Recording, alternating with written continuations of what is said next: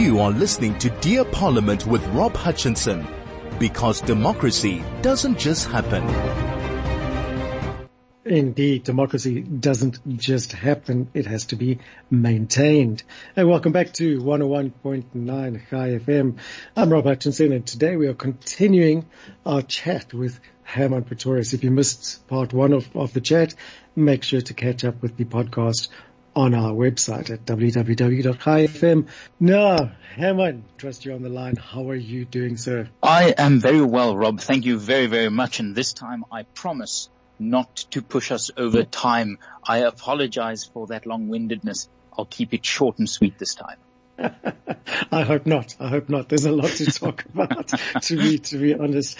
But anyway, oh no, oh, that's what a wonderful week this has been. We've seen so many pieces of, of legislation that have have been thrust in our faces. Some uh, rather interesting announcements on uh, changes, change of heart in, in the political space with regards to expropriation of, of property and the ANCs now siding with the, with the EFF on, on certain aspects there. Mm. And it really has been an, an amazing time with so much legislation.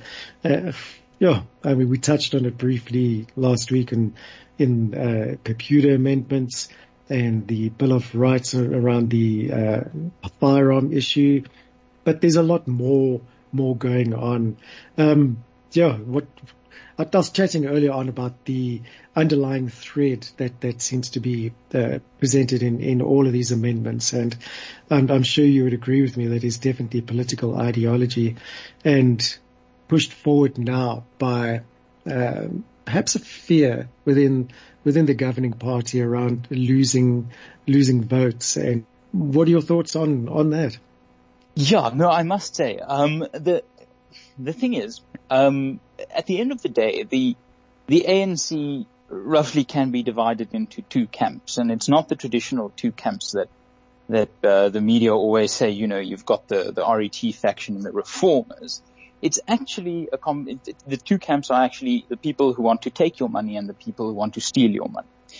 Um, and the circumstances of where we are currently um, does lend itself uh, to to to both of these things. And let let's look at that for for a moment. So, if you are in the government and you are a dedicated uh, socialist, uh, perhaps you're Pravin Gordhan or Enoch Godongwana, you know, someone, uh, or perhaps even Cyril Ramaphosa, someone who has time and time again affirmed uh, socialist beliefs, uh, President Ramaphosa in Parliament saying openly that the state should be at the core of South Africa's economy, um, reiterating and endorsing the ideas of the national democratic revolution. If you genuinely believe that a socialized state where the free market is minimized to its greatest possible extent and where government control really is asserted, if you believe that's the solution to crises,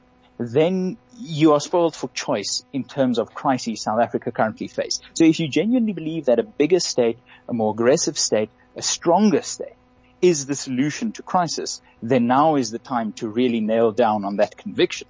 So that explains one half of the ANC's determination and perhaps even an upping of the ante on things like expropriation without compensation, NHI, the firearms question. So if we're going to be charitable and say these are good, uh, natured, uh, you know, good faith socialists, then that explains at least half of the behavior we see from the ANC. The other half, of course, is the people who, you know, we might call the RET faction. People who, who realize that uh, they didn't come into politics to be poor. They didn't fight apartheid to be poor. It's their turn at the trough, so they might just as well start eating. And now after 20 years of some nice trough opportunities, the fiscal situation in South Africa is becoming desperate. So the vultures need to pick faster if the carcass of the zebra is to deliver up those last bits of bone marrow available. So from both of these perspectives, I think you can see why there's this acceleration in ideological legislation and decisions. Yeah, without a doubt. And it, it's never, been so so blatantly obvious as uh, there's no doubt they they are, are afraid of of losing losing the grip and losing power, and that is definitely due to a lack of of delivery on election promises and service delivery at at local government. Um, you mentioned there are definitely two camps in with, within within the ANC. Uh, you know, but if you go back through throughout history, and, and not just the ANC's history, but in uh, similarly aligned, uh, ideologically aligned uh, organizations, you, you'll notice a, a, common pattern there that there always seems to be a, a rather excellent game of good cop, bad cop being, being, being played out um, in front of, in front of the public. And perhaps that's because uh, communist strategy or socialist strategy always requires a, a hero and a villain. And even if it's within within the, the own party, if if the party now suddenly uh, appears to be to be losing uh, popularity, the simple solution there is to, to create a faction, and then what you do is is you attract those voters who would have uh, would have abstained from voting because you know, loyalists don't don't vote for a separate party; they abstain from from voting. You create a, a faction faction war in the party, and you attract those people who uh, were, were previously not going to vote because now they realize they have to vote for one or the other because they want their, their side to win. However, they, at the end of the day, they're voting for their own, for their, the party in general. So I don't know if there are really two camps there. Perhaps it's just a a political a split, or it's it's a strategy to attract those voters. Yeah, but we'll we'll never know what's really going on because so much of this happens undercover.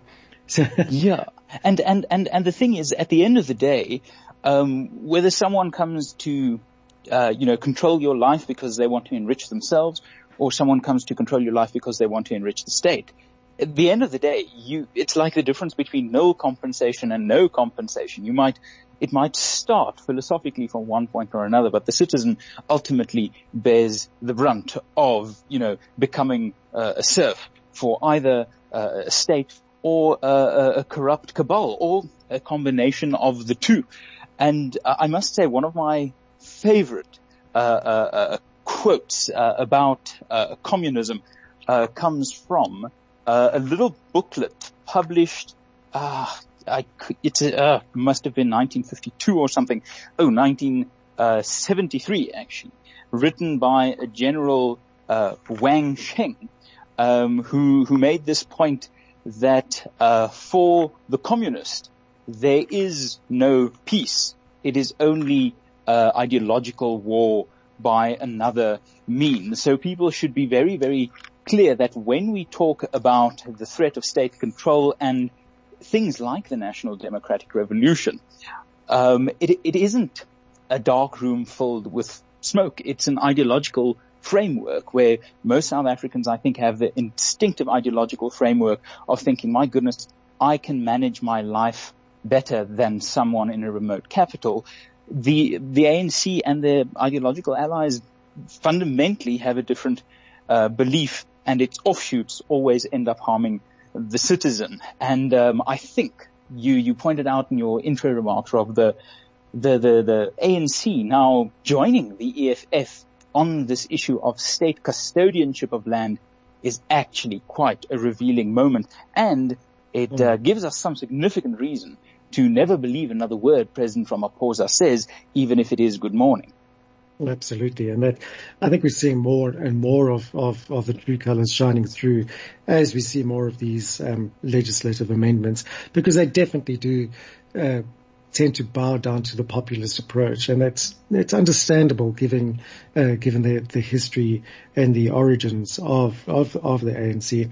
But you, you have to, you have to ask the question, and uh, we, we can, we can see it because we're intimately involved, but the the general public out there, when when you tell them that the ANC is essentially a communist party, they look at you in horror and say, "How can that be? We live in live in a democracy."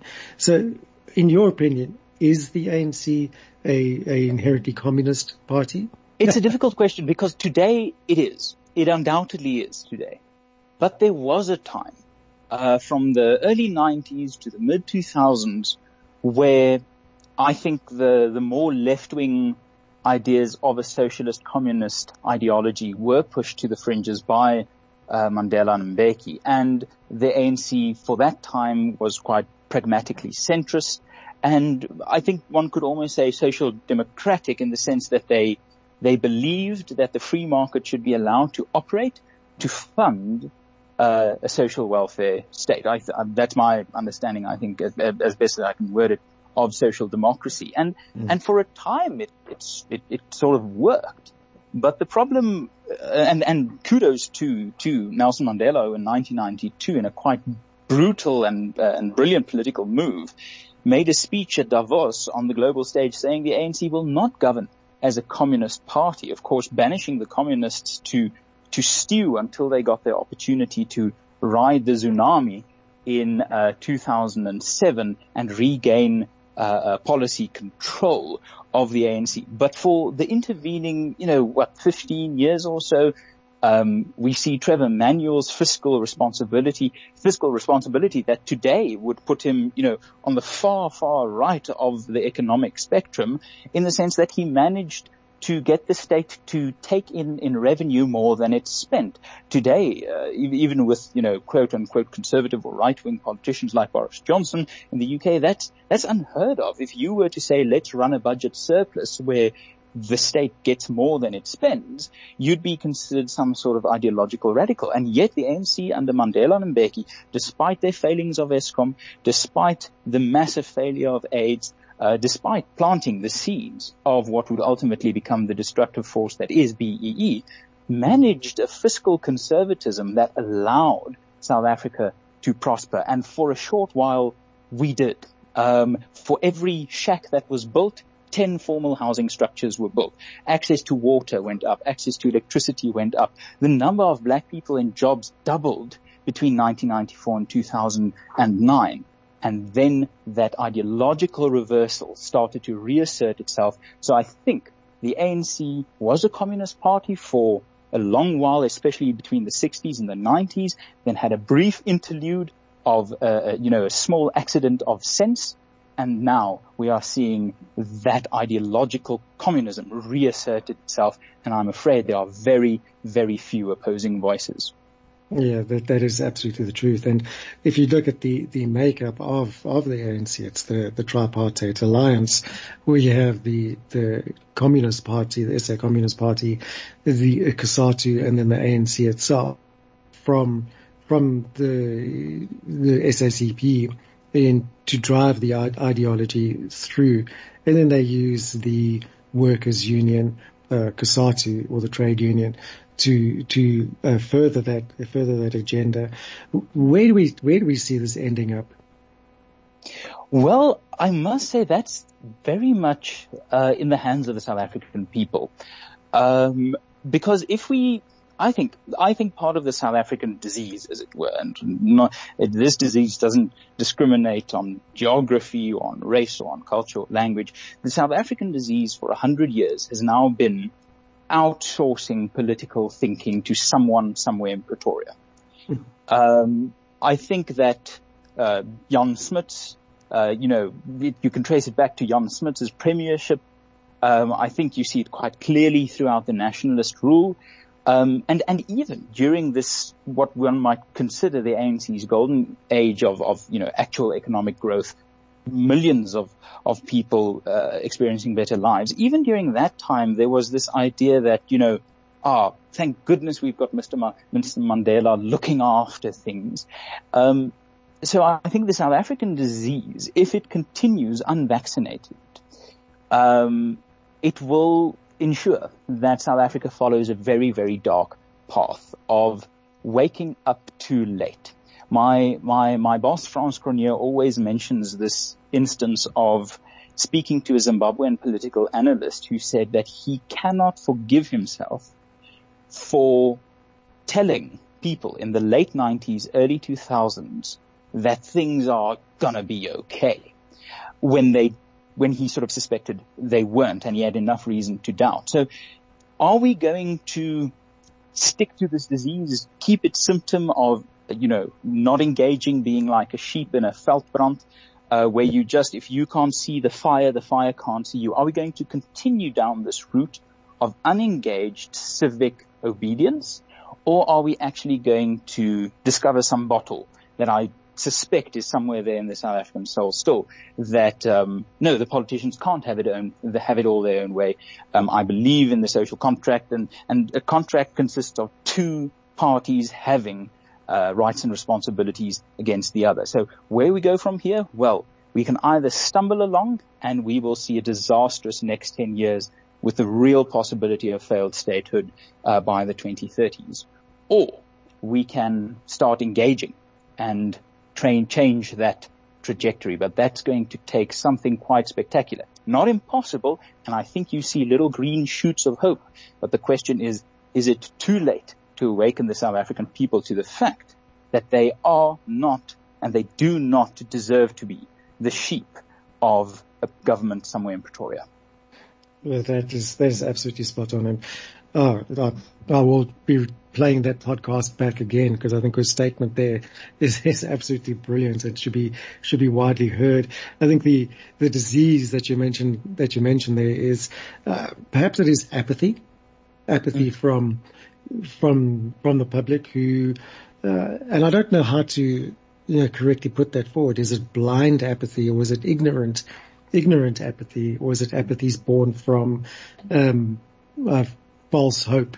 We, we can't quite work, work out what that is because everybody knows there is something wrong. Everybody mm. knows it could, it could be better. Yet we, we tend to sit back and, and hope that it'll sort political players. However, that is not the case. We live we live in a participative democracy. We live in a representative democracy and it is up to us to actually guide our so-called, um, I, I, hesitate to call them leaders every time because they're not, they're not leaders. They're, they're, elected officials which represent our, our, our wants and needs and they're supposed to, we are supposed to guide them. Therefore we, actually the public are, are the leaders in, in that, but we need to take control and mm there there doesn't seem to be much much hope in in people. We, we you know what always fascinates me, Hermann, is that you can see people supporting a a uh, sports team, uh, rugby or or or the soccer or whatever it is, in in their millions, in their tens of millions. But when it comes to a simple amendment like um, the amendments to the Firearms Control Act or or Computer mm. or even the electoral system uh, amendments to that, silence silence. Mm. And there's maybe 10,000 or 20,000 people that will actually have their say, which is, which is a, a poor show. I mean, really, without, without being actively involved in, in the important things, the sports things and everything else are at risk too. And mm people seem not, not to be able to join, join those dots but I'm rambling. Let's, let's take a quick break and then we'll continue a conversation right after this. We'll be right back after the break.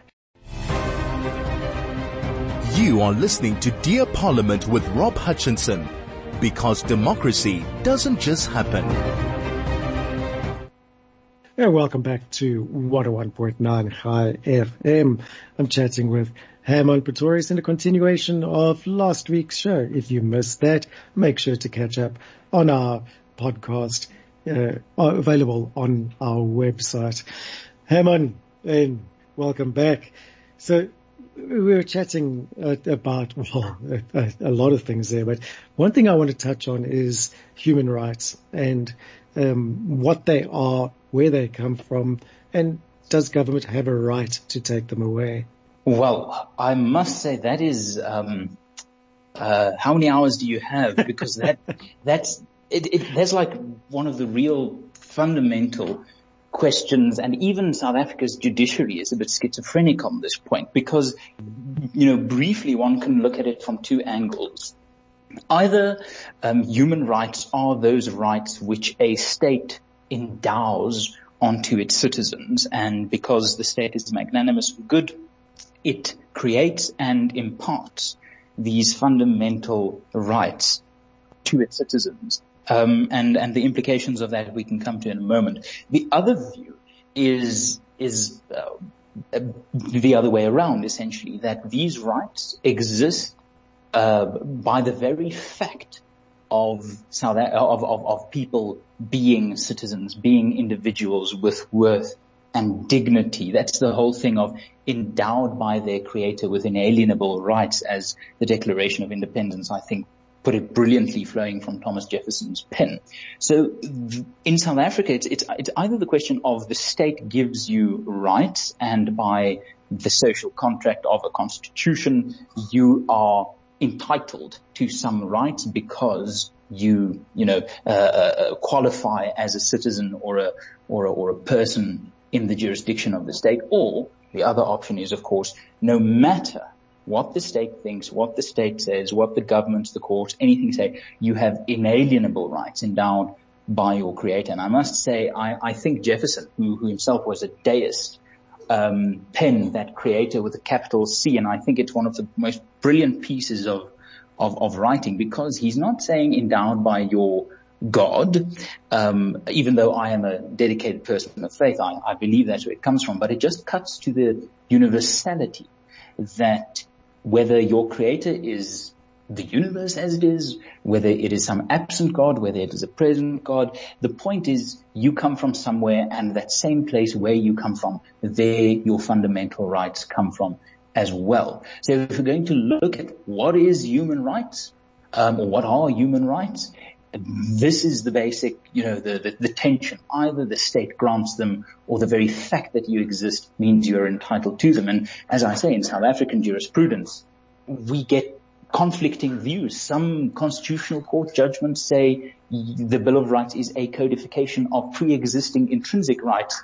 And other judgments, like the the, the gun, uh, the GOSA judgment uh, uh, a few years ago, holds the opposite view that, that you're imparted certain rights, and in that case, because a right to gun ownership wasn't stated clearly in the Constitution, it does not exist. And I must say, for all its ills, this is why at the end of the day, I think there is something like American exceptionalism because their Bill of Rights was the first document to state that from the very fact that you are a person, you are entitled to this uh, uh, sort of freedom, I think is, is, is quite brilliant. So I don't know where's the answer. I do believe I know what's the answer, but how to convince the other side?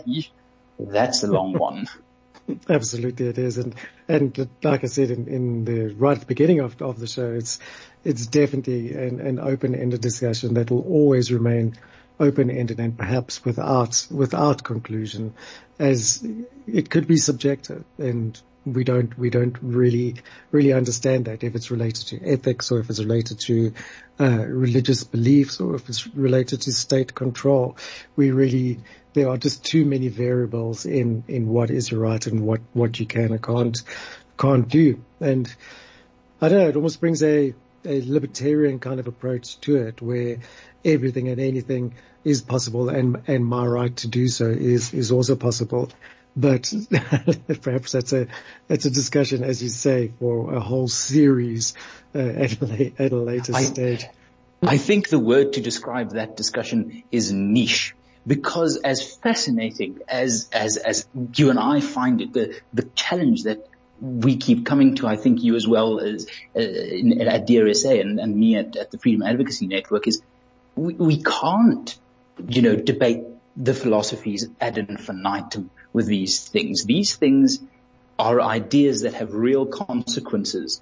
Um, and as fascinating as it is, where do these things come from? And important as they are, there is this challenge to say, you know, if we want people to engage, we must make sure that someone who has kids to worry about, a mortgage to worry about, job to worry about, grandparents to worry about, that they can go, you know, yeah, I, I hear, thank you very much for the natural law argument, but am I going to have a home tomorrow?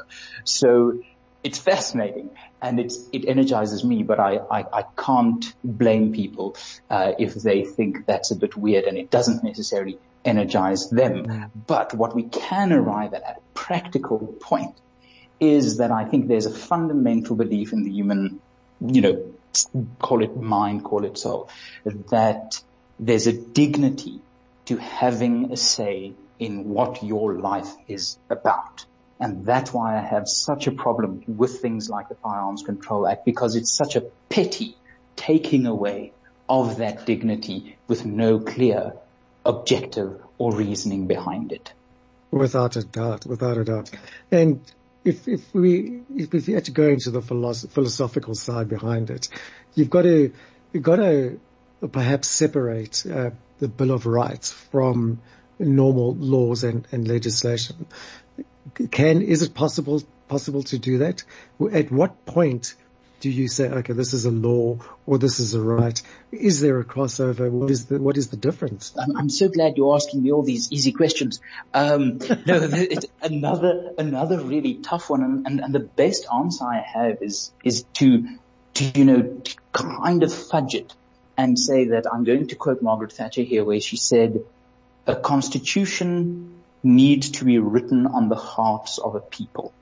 Mm. In the sense that you can have a document, and you know there are some spectacular documents, uh, constitutional documents in the world, and you find many of them uh, throughout Africa. Really wonderful, normative, visionary documents, but that just don't, you know, translate into anything real. And whether a constitutional notion, you know, the Bill of Rights translates into something real, translates into an actual protection of your identity, of your freedom, is dependent on the willingness of a people to say, this document, I own it. It's not going to be owned, uh, it's not going to own me. I own this document. This document is mine to keep, to cherish, to make actionable. So when we look at the Bill of Rights and consider, can it be considered apart from the rest of the Constitution? I think on a, on a pure technical level, yes, because the Constitution knows that the Bill of Rights is a different part. It's not how does the state work? You know, where do you get judges from? How long is a presidential term? How many people are there in parliament? How many provinces? It's not functional management. It's management of a value system. But that uh, codification, that writing down, that, that bringing together of a value system only becomes something special, something useful if it is written on the hearts of the people and people don't take no for an answer. If people come to you and they say, we're going to take your property, if you don't have the gumption and the guts to use the constitution and to know the constitution and to say, I'm sorry, but you're simply not, um, then the, whether it is part of a broader, you know, schematic framework or blueprint for government or a separate normative document, it doesn't really matter. So at the end of the day, the question is, is the constitution, the Bill of Rights written on the hearts of the South African people. And I think if there's one failure of politics in South Africa, um, from both the ANC and the opposition, and perhaps deliberately from the ANC, it is to have this notion of the constitution is something abstract, something for other people, something that doesn't really need to be written on your heart. And I think the opposition parties need to shoulder blame on two fronts. Number one, that they have failed in 30 years to write the constitution on the hearts of South Africans and make us cherish that document. And number two, not explaining with every second um, of every day that it matters whether you vote. It matters whether you're involved because too many people um, have just fallen out of the political system. And the data shows they've not stopped caring about things because there's this fantastic correlation, inverse correlation between a declining voter participation and an escalating service delivery protest. So it's not that people no longer see the challenges they face. It's just the one mechanism that was sold to them 30 years ago they think was a bit of a dud buy. And the question is, can South Africans and opposition political parties rekindle that idea that there is merit in something like democracy? If they can't, well, then it doesn't matter what the Bill of Rights is. It's not going to be anything useful. Absolutely true. And I think that uh, we're going to take a quick break and then we'll touch on what uh, what laws and what legislation are in absolute conflict with the Constitution and why there's such a drive to amend certain parts of the Constitution. We'll be back right after the break. You are listening to Dear Parliament with Rob Hutchinson because democracy doesn't just happen. And welcome back to 101.9 by FM. It's been an absolute wonderful chat with, with, with Hermann and I'm sure we could go into part three, part four, part five of this, of this series. But Hammond. Haven't your listeners suffered enough? Perhaps they have. Perhaps they have. Haven't had any complaints yet though, luckily. no, on that note, if you want to send a complaint, send it through to studio, studio at chaifm.com. Yeah, uh, Hermann, uh, in, in, in closing, um, we've, we've noticed that there's a, a lot of conflict here and, and certain drives to amend the constitution because certain legislation seems to be in conflict with that. Um, how do, does the ordinary South African take note of this and, you know, uh, be involved in trying to prevent uh, the erosion of, of our rights? Uh, I think a three-step approach is useful.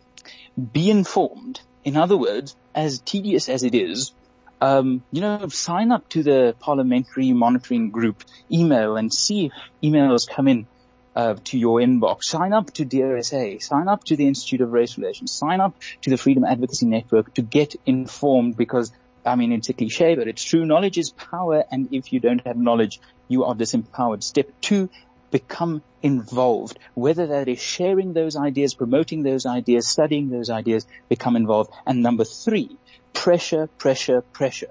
If you haven't crashed the email server of a government department by simply not taking no for an answer, I think there's still some way to go to get you fully involved. Absolutely, and that that's wonderful, wonderful advice there.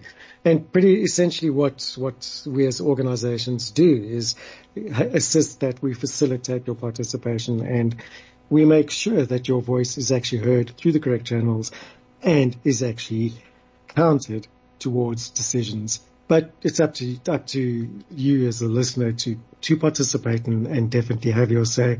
Hermann, that brings us to the end of part two of of what was a wonderful series, a two part series. And uh, thank you for your time. And I hope we get to see you or chat again very soon all the thanks goes the other way. Rob, thank you for your excellent work and a lovely day to you and your listeners. Lovely. And that brings us to the end of, of our show. If you just tuned in now and you missed, missed the beginning of, of the show, be sure to catch up with the podcast. It'll be available on our website very soon. And that's at www.chaifm.com. And that's, as I said, that's the end of it. Join us next week at the same time. And remember to stay democratically engaged, active, and responsible. Thank you for your time.